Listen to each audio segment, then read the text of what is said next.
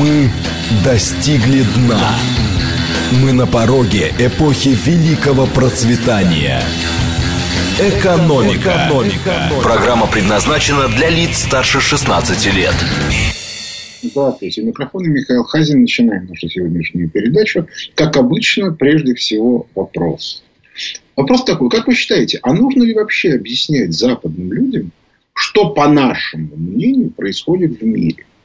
Или в общем, какое нам дело до того, что они там, какую пургу они там себе думают.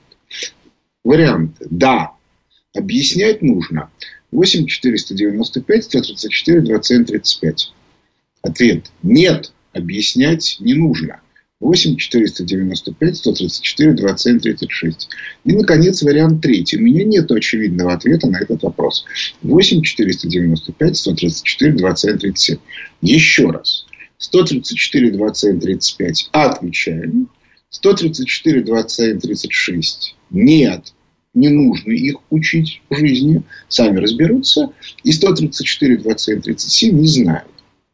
Значит, э, мне кажется, что это вопрос принципиально важный. И для того, чтобы ну, как бы подойти к ответу на него, к моему ответу, потому что я совершенно тут не уверен, что мой ответ является единственным верным, я постараюсь привести несколько примеров. Пример первый. А пару дней тому назад я выступал на канадском радио «Вера» из Ванкувера, на котором, в общем, как это, подвергся довольно жесткой критике со стороны местных слушателей. Мне было очень интересно, а какую аргументацию они приводят, потому что э, это определяет ту э, как бы картину мира, в которой они живут. Это во-первых. Во-вторых, меня очень интересовало то, как они со мной разговаривают. И вот что меня удивило. С их стороны имела место ну, такая, я бы сказал, агрессивная истерика. То есть они не просто высказывали мне некую позицию, которая с моей точки зрения к реальности не имеет никакого отношения. Тут как раз понятно. Они живут в информационном поле западном, а в западном информационном поле нашей повестки дня нет. Но интересно другое. Почему они так нервничают? Ну, казалось бы, вроде бы все хорошо. Ну, прекрасная маркиза. У меня есть на это некоторые, ну хорошо, скажем так, предположения. Я их сейчас выскажу. Но для начала мы посмотрим на результаты голосования. Результаты получились очень интересные. Больше половины, 56% считают, что надо доводить нашу позицию до них. 41% считает, что нет, не надо. Ну и не знают примерно 3%. То есть в реальности мы видим, что отличие между да и нет не радикально. Хотя больше в пользу да.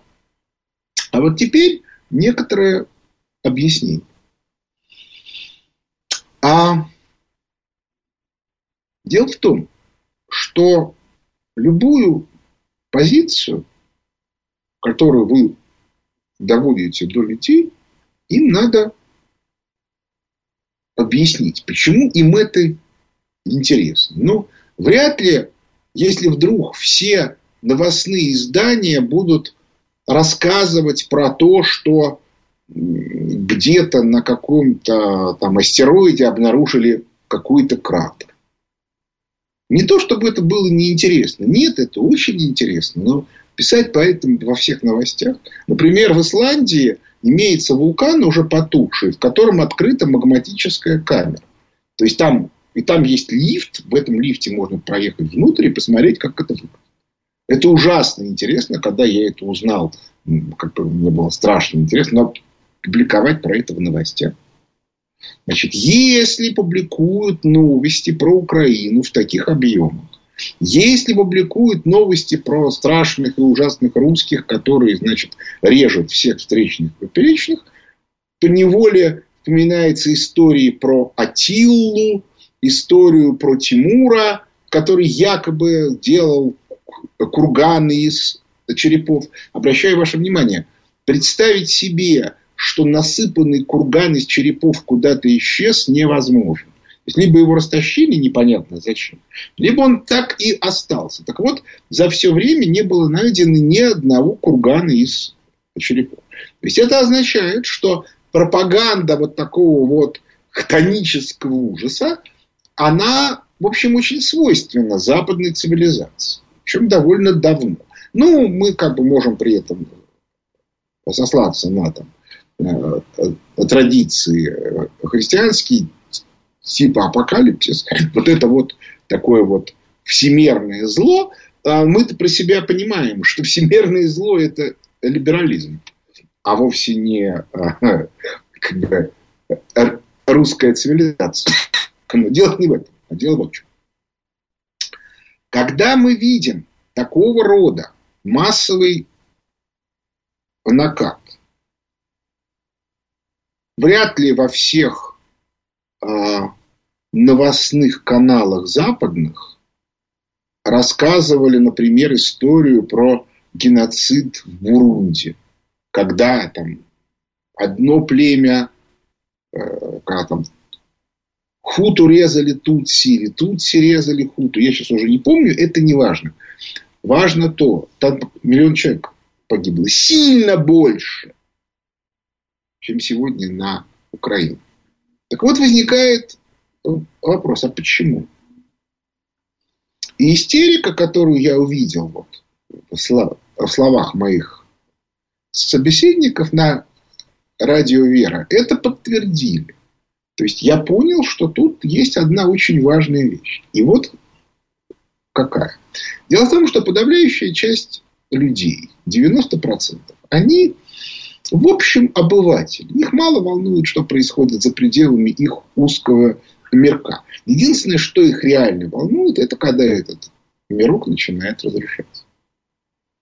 Так вот, фокус состоит в том, что тот мир либеральный, который выстроили либеральные элиты, международные банкиры, 90-е, 2000-е годы, и который стал разрушаться в десятые годы, ну, с 2008 года, он перешел в состояние, когда это разрушение начинает приобретать уже критические формы.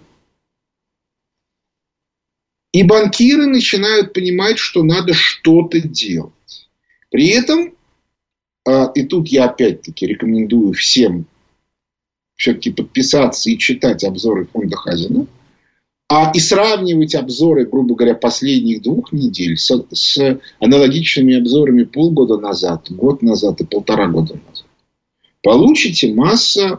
Причем, еще раз, если вы читаете один обзор, например, за эту неделю, то а, у вас, ну, вы как бы понимаете, что произошло на этой э, э, неделе. А вот если вы сравниваете с тем, что было полгода назад или год назад, то вы сразу видите, как изменилась картина. Она изменилась э, э, разительно. И, соответственно, вот эти вот элиты четко понимают, что надо что-то делать. Плюс к этому та часть, которая этажом ниже, не верхние элиты, которым с точки зрения их богатства и статуса грозит, конечно, но, но, но все-таки не очень. А вот среднее звено, оно в очень тяжелом положении, потому что оно прекрасно понимает, что может потерять все. И более того, верхние элиты уже начали легализовывать механизм лишения собственности. В свою, в свою пользу, разумеется. Я писал про это и полгода назад, и год назад. Я, в общем, когда я это писал, это вызывало какой-то всплеск. Но буквально через 2-3 недели он сходил на нет. Перечтите те мои работы годовой давности, полуторалетней давности. О том, что современный кризис разрушает механизм легитимизации собственности. Вот это принципиально важное место. Разрушение механизма легитимизации собственности. И все, кто точно понимает, что самостоятельно защитить свою собственность не может. Среди них там Фридман, Авен, то есть вполне себе олигархи, бывшие российские. У них начинается истерика. И они эту истерику так или иначе транслируют вниз. При этом они, эта трансляция выглядит так. Людям объясняют, что появились какие-то силы, которые разрушают тот как бы, мир, в котором они живут. Им же не объясняли, что это мир мог быть краткосрочным, что это мир получен путем завоевания, что легитимизация собственности определяется решением элит, а не священным правом, ну и так далее и тому подобное. А сегодня эти люди видят, что разрушается их мир.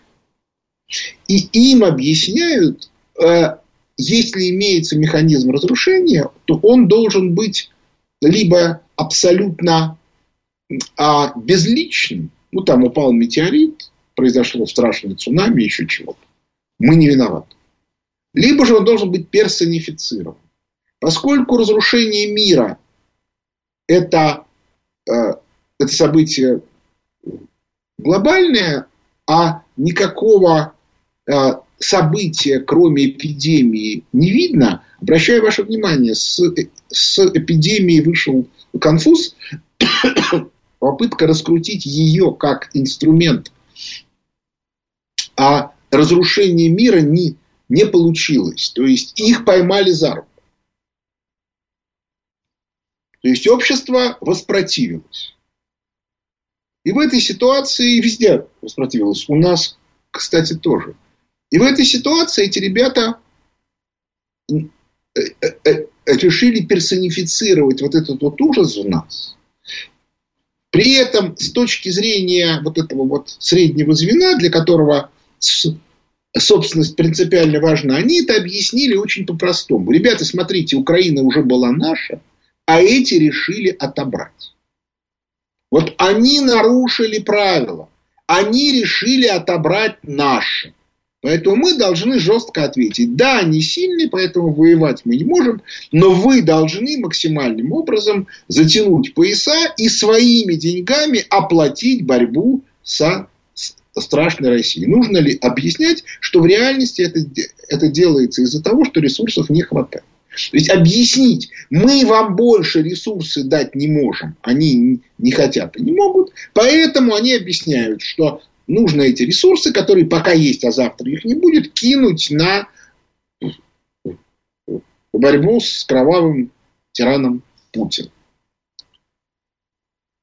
Люди совсем маленькие, вот те, которые, собственно, и выступали на радио Вера, они это видят тоже. Они видят, что исчезают рабочие места, что сокращаются заработные платы, что падает уровень жизни. Мы понимаем, что он упадет сильно у них. У нас он тоже падает, но это следствие отказа от, от политики роста. Я думаю, что скоро э, мы займемся этим делом. Есть у меня такая гипотеза. В самое ближайшее время. То есть речь идет о двух-трех месяцах даже. А вот, соответственно, у них нет такой возможности по очень простой причине. Потому что мы от сверхупотребления упали в 90-е годы, они еще не упали. Кто-то, кто скажет, что вот в магазинах не было 200, 200 сортов колбасы, невозможно было купить машину, какое-то сверхупотребление. Я вам скажу, что в СССР был, были, были другие стандарты употребления того образования, которое было в СССР, той работы с детьми, который был в СССР, той, соответственно, как там учили в детских садах, а той, соответственно, системы здравоохранения. И, наконец, тупо выдавали квартиры, не было нигде и никогда. И больше не будет, скорее всего, в том виде, в котором это было. И это входило в стандарты потребления. То есть, когда людям не давали квартиру 10 лет, они начинали ругаться. Да, конечно, как и всякая невероятно мощная система, у нее были проколы, ляпы, еще чего-то. Это всегда. Но, например, части образования проколов практически не было. То есть человек, который выходил из э, советской школы там, в середине 80-х годов, да даже еще частично в начале 90-х, он имел образование не сильно хуже, чем то, которое имеет а, как бы, современный, простите за неприличное слово, бакалавр. Так вот, а, в той ситуации, в которой... Да, а на Западе, да, 200 сортов колбасы обязательно, автомобиль, еще чего-то, еще чего-то, еще чего-то. А вот квартира уже не обязательно. Именно по этой причине сейчас молодежи объясняют, зачем тебе автомобиль? Зачем тебе квартира? Ты же как бы современный человек. Квартира привязывает. Арендуй. Приехал в новый город, арендовал. Приехал, арендовал. А это что означает? Что дома нету. А если нету дома, то уже начинаются проблемы с семьей. Ну и, и так далее и тому подобное. Недаром я слышал не так давно утверждение о том, что в западном обществе, в англосаксонском, нет такого понятия уюта, с которым как бы, мы очень требуемся. Но это, кстати, тоже отличие образа жизни. Так вот, а уровень жизни на Западе будет очень сильно падать. И людей надо к этому приучить, а для этого их надо напугать. И по этой причине то, что мы видим, вот та вот истерика, которая была у моих слушателей на радио Вера, она во многом связана с тем, что они видят, что что-то происходит. Они не могут установить правильно причинно-следственную связь что страшные страшилки про кошмарный э, у, у, ужасный э, Мордор – это следствие падения уровня жизни, а вовсе не наоборот. Хотя люди разумные начинают понимать. Но это как раз, вот тут мы возвращаемся к тому вопросу, который я, я задал в самом начале. Дело в том, что мы должны дать этим людям возможность рассуждать. Подавляющее большинство рассуждать не будет. Да, у них будет в голове какая-то каша про страшную, уже, ужасную Россию, ужасного Путина и так далее и тому подобное. Это не страшно, потому что 90% людей вообще не склонны это как-то использовать в своей жизни. Ну да, то есть они считают, что жизнь стала хуже, жизнь плохая. Но вот нам говорят, что виноват в этом Путин. Хотя довольно быстро они поймут, что виноват именно их собственные власти. Собственно, мы видим, что все это происходит. А вот это понимание. Но наша задача дать им возможность для размышлений. И по этой причине мы не должны перебивать их пропаганду.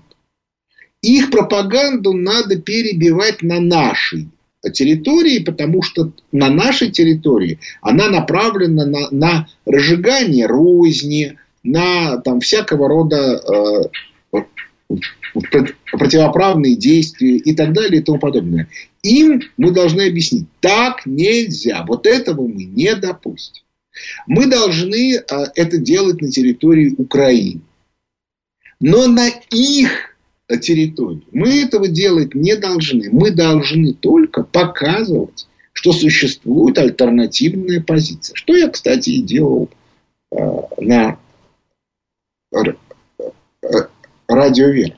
Все остальные могут делать что угодно. Они могут кричать, они могут вопить, еще чего-то. Но любой здравомыслящий человек, который склонен к некоторым рассуждениям, к некоторой рефлексии, видя постоянное ухудшение своего уровня жизни и обнаружив, что есть некоторая альтернативная вот этой вот пропагандистской точки зрения, практически автоматически начинает как бы, на эту тему думать. Это и есть наш, собственно, результат нашей... Это и должен быть результатом, результат нашей работы. Вот, а я не просто делаю обзоры макроэкономические фонда Хазина. Я их перевожу на английский язык. Напоминаю, что макроэкономика – это цифра. А в моих обзорах довольно высокая доля аналитическая. Я объясняю, что происходит. И мы эту аналитическую часть, понятно, циферки не нужно переводить на английский язык. А вот аналитическую часть мы переводим. Вот полчаса тому назад вышла английская версия обзора. Я ее, кстати, в Телеграме специально дам. А потому что, еще раз дам ссылку. Там, правда, имеется проблема, потому что выяснилось, что если раньше за обзоры можно было платить долларами, еврами, то сейчас с, э, с этим начались проблемы. Я вот думаю, что в течение ближайших нескольких дней мы э, э, эту проблему решим. Но ключевая штука состоит в том, что обзоры нужны для того, чтобы люди, которых реально волнует то, что происходит, увидели альтернативную точку зрения. Потому что официальная точка зрения гласит, все нормально, инфляция под контролем, экономический рост продолжается и т.д. и т.п. Реальная картина такая. Инфляция сильно выше официальных показателей, уровень жизненности падает, а, соответственно, ВВП падает, потому что падает э, продажи, а э, частное потребление – это основа ВВП, ну и так далее и тому подобное. При этом совершенно не нужно бить э, людей молотком по голове, потому что 90% их бей, не бей, они не видят и не слышат. Понимаете, когда там я вижу, как там жители Израиля, евреи по национальности, начинают поддерживать э, ну, я как бы существа, которые выступают под знаменами со свастикой, то это означает, что у них, ну, как бы высшая нервная деятельность отсутствует. То есть им сказали жестко, вот эти, вот эти хорошие, а вот эти плохие. Они ответили, его мой фюрер, и побежали. А думать они не могут. И что такое свастика в истории еврейского народа, они этого тоже не знают. А, но те 10%, а, кстати, предприниматели обычно склонны думать, в противном случае предпринимать достаточно сложно, хотя бы в терминах рыночных. Дать им возможность разобраться, я могу вас уверить, они разберутся сами. То есть чисто пропагандистская составляющая должна быть крайне незначительной. Но вот информация, и я, кстати, всех призываю максимальным образом именно эту информацию доводить. Не, нужно, не нужны пропагандистские темы. Нужно просто спокойно рассказывать, что реально происходит, в том числе в экономике. И это будет очень сильный эффект. Вот реально. Очень сильный. Перерыв на новости. Экономика. Экономика. Возвращаемся в студию. Микрофона Михаил Хазин. Начинаю отвечать на вопросы слушателей. Алло. Алло, здравствуйте. Доброе утро, Михаил Геннадьевич. Вот можно вам задать вопрос один? Я вот слушаю, слушаю, что как бы надо, государство должно помочь бизнесу там строительному, туристическому, ресторанному и прочее. А что это за бизнес? Когда у них было хорошо, значит, у них никакой подушки нет безопасности. Они живут все за границей, дети учатся за границей. Значит, получается что? Наши чиновники работают вместе с этим бизнесом, помогают, а прибыль делят по своим карманам. Что это за бизнес? Если бизнес не выгорает, значит, отдай, продай, возьми кредиты. Мы уже э, говорили, что помогать надо бизнесу производственному, малому и среднему. А, по его, вы меня извините, конечно, но строительный бизнес многоквартирных домов никак не подходит под критерии малого и даже среднего. Так что я, я тут с вами не соглашусь. Вот. А вот, соответственно, как выделять тем, кому помогать и кому не помогать, и смотреть на э, маржинальность, то есть на прибыльность, как бороться с коррупцией, например, в строительстве. Это отдельная тема. Но, это, но она носит не экономический, она носит технологический характер. То есть, если мы принимаем решение, что мы начинаем кому-то помогать, то мы должны четко сделать так, чтобы те, кому помощь нужна, ее получили, а те, кому она не нужна, ее не получили. Следующий вопрос. Алло. Здравствуйте, Михаил. Вопрос по поводу Украины. Какие, на ваш взгляд, будут итоги спецоперации? Ну, в частности, какие, может быть, геополитические изменения будут? И кто будет нести ответственность за разрушенные дома и человеческие жертвы? И на чьи деньги будет восстанавливаться все то, что было разрушено? Ну, знаете, ответственность будет нести, э, будет нести нацистский режим в Киеве. Это понятно. А, что касается разрушений, ну, а, они же разрушали те города, в которых Э, как бы не оказывали сопротивления, в них ничего не порушено. Поэтому я проблем с нашей э, точки зрения не вижу. Если говорить о восстановлении, нужно при этом понимать, что структура украинской жизни после, э, денацион... после демилитаризации и, и денацификации очень сильно изменится. Дело в том, что убежало довольно много людей, я могу вас уверить, эти люди не вернутся. Потому что частично это нацисты, а, которые, в общем, понимают, что их тут ждут большие неприятности. Ну, там, может быть, члены их семей, которые тоже совершенно не собираются возвращаться, потому что они понимают, что после ареста и наказания как глав семей жить богато они не смогут. А это, это одна часть. А вторая часть – это те, кто убежал за счастливой жизнью, и они уж точно не будут возвращаться для того, чтобы здесь работать. То есть они рассчитывают на то, почитайте, что пишут про украинских беженцев, что их будут поить, кормить и вообще как бы вокруг них прыгать. То, что очень скоро прыгать перестанут, они этого не понимают. Может быть, некоторые из них решат вернуться, но опять-таки там будут свои проблемы. То есть, а, не забудьте, численность населения Украины довольно сильно сократится по сравнению там, с тем, а, как бы, а, жилищным фондом, который там пока еще существует. Кроме того, на Украине нет рабочих мест. Их и раньше не было, собственно. Бедность и нищета связаны с тем, которая была на Украине, она была связана с тем, я сейчас не говорю про Киев и про тех, кто связан с воровством из бюджета. Она э, как бы связана с тем, что нет высокооплачиваемых рабочих мест. По этой причине я думаю, что картина будет примерно такая же, как после войны, когда большое количество молодежи предлагалось поехать устроиться ну, вот, как бы на работу в, в Сибирь, на Дальний Восток.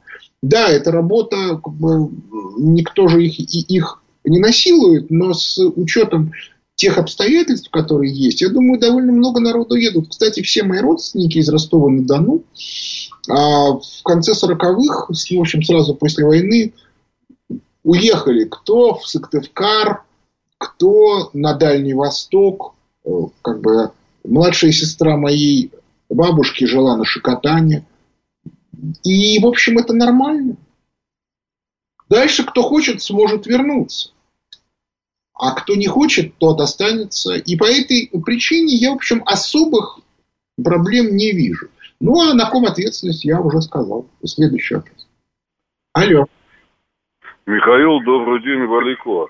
Здравствуйте. Значит, э, где-то недавно прошла информация по поводу того, что э, в середине э, марта у нас якобы был какой-то внутренний дефолт, который повлиял на величину металлических счетов и так далее. Если можете, объясните, пожалуйста, что это такое. Я не могу ничего сказать по этому поводу. Просто не знаю. Вот. Дело в том, что я же, в общем, э, всякого рода новостные ленты, такие вот, знаете, которые, э, которые пишут так называемые эксперты или журналисты, не читаю. Я читаю либо исходники, либо разговариваю с, э, с теми людьми, которые ну, являются реальными экспертами. Они мне на эту тему ничего не говорили. Так что ничего сказать не могу. Следующий вопрос. Алло. Алло. Здравствуйте, Михаил Леонидович. Да-да-да, я слушаю Алло. Как вас? А, Евгений, третья, она же запасная столица, город Казань. А, Михаил Леонидович, а, а, 10 лет уже вам дозваниваюсь, а, «Лестницу в небо» прочитал, сын прочитал с большим удовольствием.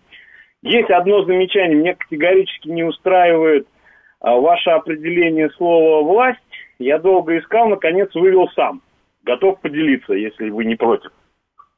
Ну, вы знаете, давайте вы мне тогда напишите где-нибудь там. А где? Ну, оно краткое. Оно краткое. А, власть есть контроль жизненно важных потребностей общества. Ну, вот я, оно, в частном я случае это жизненно важных потребностей другого человека. Если как-то с вами можно связаться, я бы ну, поделился некоторыми мыслями, как, так как вы лестницу в небо редактируете. Ну, напишите, и это же не проблема. Да. Написать можно на сайт фонда Хазина, написать можно в телеграм-канале, в чате. Много есть мест, куда можно написать. Следующий вопрос. Алло. Алло, здравствуйте. Здравствуйте. А, Михаил Леонидович, здравствуйте, это Дмитрий, город Кострома. Такой вопрос, э, короткий и небольшой. Вот э, как вы э, видите перспективу иностранного нефтесервиса в нашей стране, американского в частности, ну и фарма? Вот что с ними в перспективе ближайшей и среднесрочной может произойти? Ну, как бы, они будут сокращаться, их будут замещать. По фарме, скорее всего, Индия. А прежде всего Индия. Ну и, и внутреннее производство начнет расти. Вот. Но это процесс медленный, длительный. Вот. А что касается нефтесервиса, то тут я, я думаю, что они все равно пролезут как это, разными способами. А, но, ну, безусловно, нужно развивать свой нефтесервис, но это уже нужно работать. То есть это само собой не получится. Следующий вопрос. Алло. Алло. Добрый день, Михаил Леонидович. Это Лейсан, город Уфа. А у меня к вам такой вопрос. Как вы думаете, почему Песков в своем интервью недавнем оправдывает беглого Урганта, называя его настоящим патриотом, и почему он дискредитирует таким образом нашего президента? Благодарю. Вы знаете, как сказал однажды президент, Песков иногда такой несет. Я сам удивляюсь. А это в последнее время появился такой стиль. Если вы вспомните там Псаки, если вы вспомните и других пресс-секретарей, при котором пресс-служба становится самостоятельным генератором смыслов.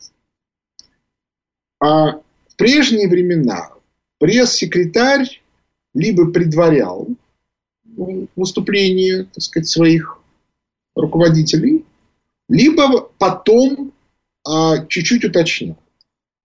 Но он никогда не был генератором смыслов. Сейчас культура изменилась.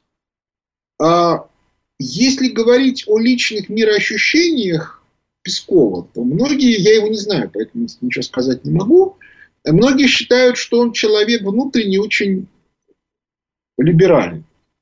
Вообще это соответствует логике внутренней Путина, который любит, чтобы на некритически важных позициях у него были люди с альтернативными взглядами.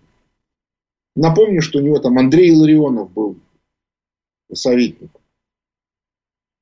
И по этой причине я тут не вижу ничего такого. Если Песков, э, как это называется, несколько перебор... переборщил, я думаю, ему укажут. Но втихаря. Следующий вопрос.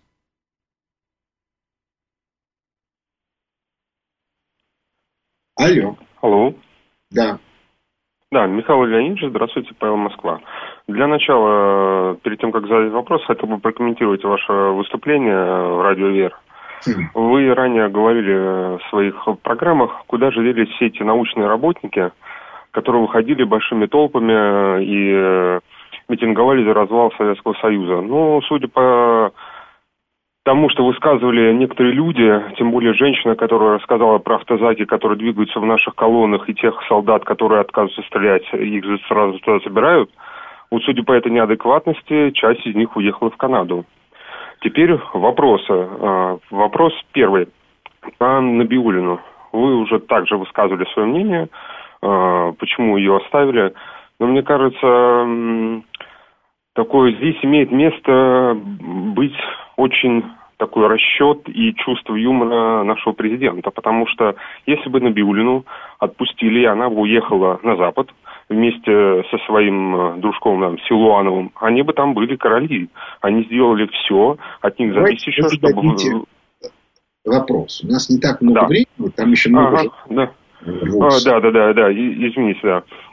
А, тогда вопрос следующий. Не думаете ли вы, что вот как раз э, отставка, ой, не отставка, а откладывание отставки на Билыны, э, она в том, что э, как раз сейчас принимаются очень довольно-таки адекватные решения в плане экономики.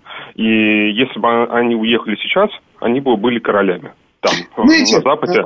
А, я... а сейчас, а, извините, что вас, ну, как хотел завершить мысль. И сейчас то, что, как сказать, э, там, экономика выплывет, и э, э, сам президент будет плескать той же Набиулиной, будет говорить, какая она молодец, смотрите, как она все вывела. Набиулина с, просто находится в такой ситуации, что она уже туда не уедет, она тут не королева. Да, вернее, не будет не королева. Вы как бы понимаете, в чем дело? Вы уже, уже как бы начинаете а, ну как это, как это расписывать мизансцену для пьес. Да, вот а вы себе уже представляете пьесу в стиле там, как важно быть серьезным, или давайте как бы там Отелло, да, как, значит, Путин подходит к, к Набиулине и говорит, молилась ли ты на ночь? Ну, не Дездемона, поскольку ну, Ангелина ему не жена, но как бы вот. А, и, а, и это некоторое преувеличение. То есть там, безусловно, могут быть всякого рода шекспировские страсти, не в смысле личные, а в смысле политические. А, в стиле, хорошо, там, в стиле Макбета. Да? Но проблема в том, что мы их не знаем и, и, и никогда не узнаем. И слава богу. Пьесы потом напишут. Я думаю, что через несколько лет появятся писатели, которые будут описывать эти ситуации. Кстати, вспомните, знаешь, как, что революционные пьесы появились не в 1917 году, они появились году, ну, где-то в году 26-27 первые. Про гражданскую войну появились раньше, сразу. ну, потому что тут все понятно. Тут наши, тут чужие относительно. Так вот, э, я думаю, что пьесы появятся. Но сейчас рановато. Мы пока не знаем, кто и чем и как руководствуется. Вот я этого не знаю. Что я буду лезть? Я могу, вот видите, я считаю себя экспертом по экономике. И по государственному управлению экономикой. То есть, это те темы, в которых я с полной ответственностью могу выступать. Есть вещи, вот, в которых я выступать не могу. Не буду этого делать. Есть вещи, в которых, ну, как бы мне есть что сказать. То есть я, например, не являюсь специалистом по педагогике, но в силе некого опыта я по, по некоторым вопросам могу что-то сказать. Так вот, э, в данном конкретном случае, как происходят там какие-то интриги в Кремле по поводу конкретных лиц, это уж точно не ко мне. Это я комментировать не буду. Следующий вопрос. Алло. Алло. Да, здравствуйте. Здравствуйте, Михаил Леонидович. Э, скажите, пожалуйста, почему мы так плохо э, учим нашу историю? Как вас зовут, вот, скажите, откуда? Вот смотрите, э, во время войны был сразу же создан ГКО.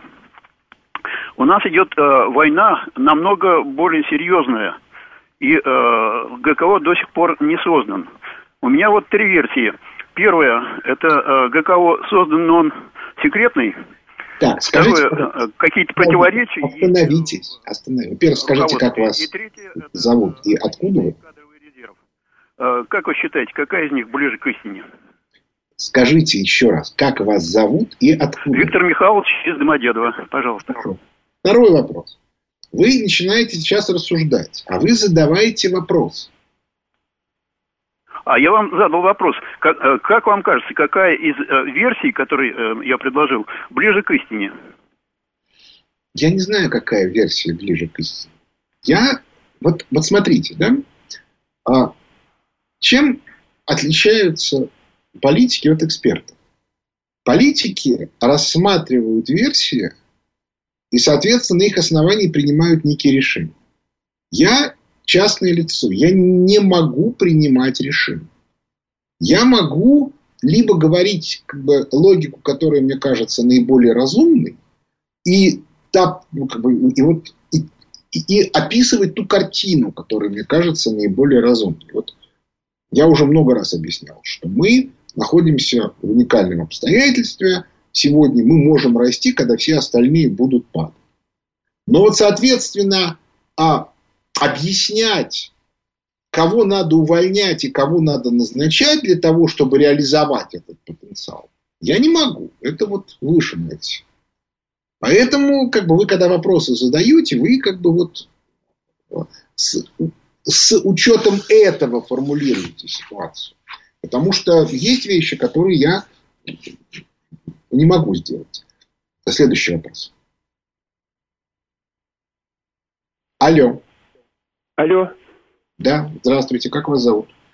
Э, Анатолий, Москва. Скажите, пожалуйста, вот э, говорят, что те доллары, которые мы получаем, скажем, в оплату за газ, они все равно остаются э, у владельца, то есть в Штатах, допустим. А почему тогда те э, доллары, которые мы получим за рубли, они будут у нас?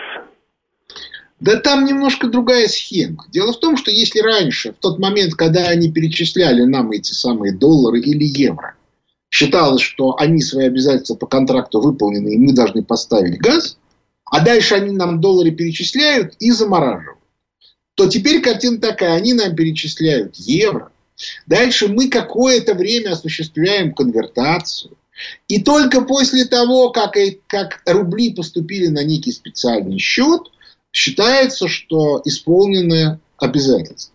И мы должны поставлять газ. Вот эти вот несколько дней теоретически мы можем эти доллары или евро куда-то вывести. В Индию, в Китай, еще куда-то. И в результате они не смогут их арестовать. Только и всего. Следующий вопрос. Алло. А, да, алло. Михаил, да, меня зовут Андрей. Вы откуда? Алло. Да. да, вот скажите, пожалуйста, вы сказали, что вот, э, ну, где наши войска находятся, значит, будет э, восстанавливать мы, и, соответственно, нести ответственность будет украинская власть. А скажите, пожалуйста, а вот те территории, которые покинули наши войска, кто будет нести ответственность и кто будет их восстанавливать? То есть э, за чей счет?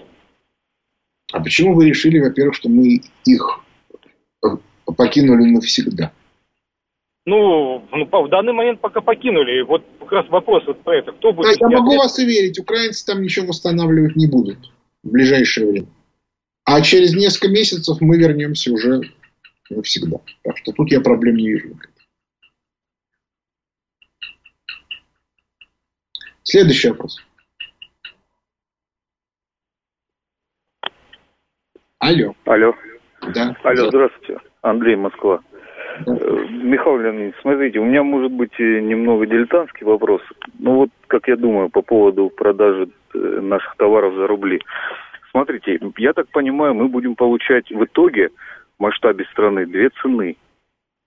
Они будут покупать наш рубль за евро, у нас остается евро, и опять же они нам возвращают наши рубли. И в итоге две цены.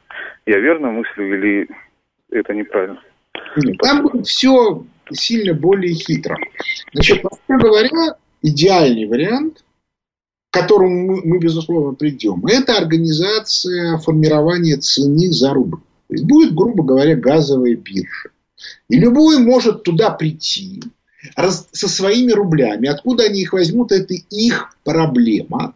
Вообще говоря, получить рубли можно одним из двух способов. Способ первый – что-то продать в России за рубли – Обращаю ваше внимание, большая часть импортеров это были российские компании, которые, соответственно, закупали там за доллары, привозили сюда, здесь продавали за, за рубли, опять конвертировали в доллары и эти доллары вывозили. Теперь ситуация будет другая. Доллары, евро будут ввозить в страну, и конвертировать их в рубли. А, да, разумеется, при этом может возникнуть проблема, что эти доллары и евро могут конфисковать. По этой причине, скорее всего, операция будет выглядеть немножко иначе. Они будут что-то завозить в Россию, продавать это за рубли и на эти рубли покупать газ. Кто-то скажет, но мы же будем заниматься импортозамещением, импорт будет сокращаться. Да, совершенно верно. В рамках этой схемы у вас количество рублей ограничено. По этой причине, э, скорее всего, рано или поздно количество тех, тот объем газа, который, ну, там, или нефти, который будет вывозиться, будет ограничен э, тем импортом, который имеется у нас. Нету импорта, ну как, а как вы, вы будете покупать газ? То есть в этом случае нам придется сделать механизм продажи рублей за пределами России. Это и есть создание валютной зоны. То есть рубль э, э, становится не национальной, а наднациональной валютой. Это вполне себе такая сильная ситуация. Я, я думаю, что вот к этому надо стремиться. Следующий вопрос. Алло. Да, я слушаю вас. Э, Андрей, меня зовут, город Краснодар. У меня такой вопрос. Э, вот вы говорите о э, беглых, которые вывезли деньги, и они сейчас будут подвергаться там, ну, можно сказать, репрессиям, да, там будут забирать деньги у них и так далее. Существует ли э, механизм возврата домой? Ну, э, многие из них уже понимают, что там им э, житья не будет.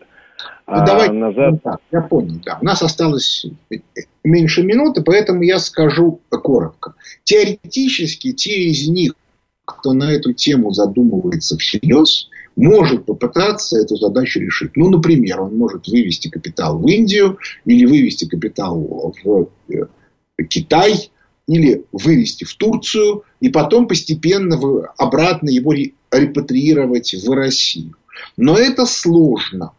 То есть этим надо, это надо думать, это надо заниматься. Большая часть тех людей, которые уехали, у них скорее нарастают внутренние тревоги, фрустрации но они еще к реальным действиям не, не, не готовы. Не исключено, что когда они станут готовы, тут и выяснится, что ничего у них не получится. И что им э, уже у них все э, отберут. Вот это вполне реальная перспектива. Но на этом наше время подошло к концу. У микрофона был Михаил Хазин. Благодарю за внимание. До свидания.